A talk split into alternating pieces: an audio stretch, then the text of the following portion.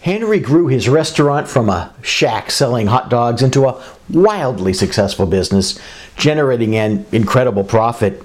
It took years of labor, great service, and development of superb relationships with customers to, to build that business. Then it ended. You see, the restaurant was Henry's sole business, and it was located smack dab in the middle of a county fairground.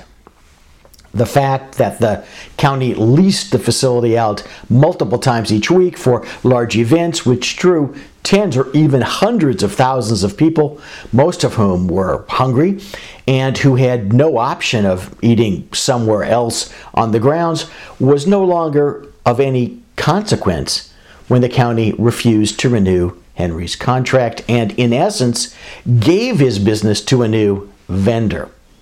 In reality, Henry never really owned his business. He was simply its caretaker. He just realized it a bit too late.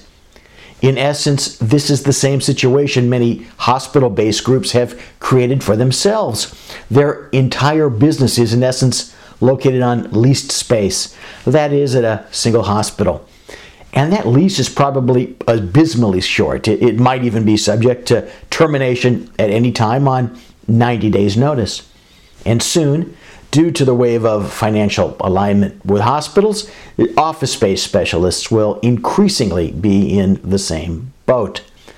More and more hospitals are more and more upfront about the vendor status they have placed you in.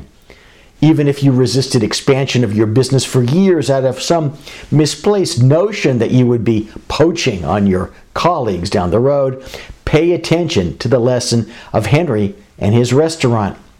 It was a concession stand, just as in, in many hospital administrators' mind, your practice is. Whose mind will be easier to change? The administrators about your vendor status, or your own about the need to strategize and then act to preserve your future?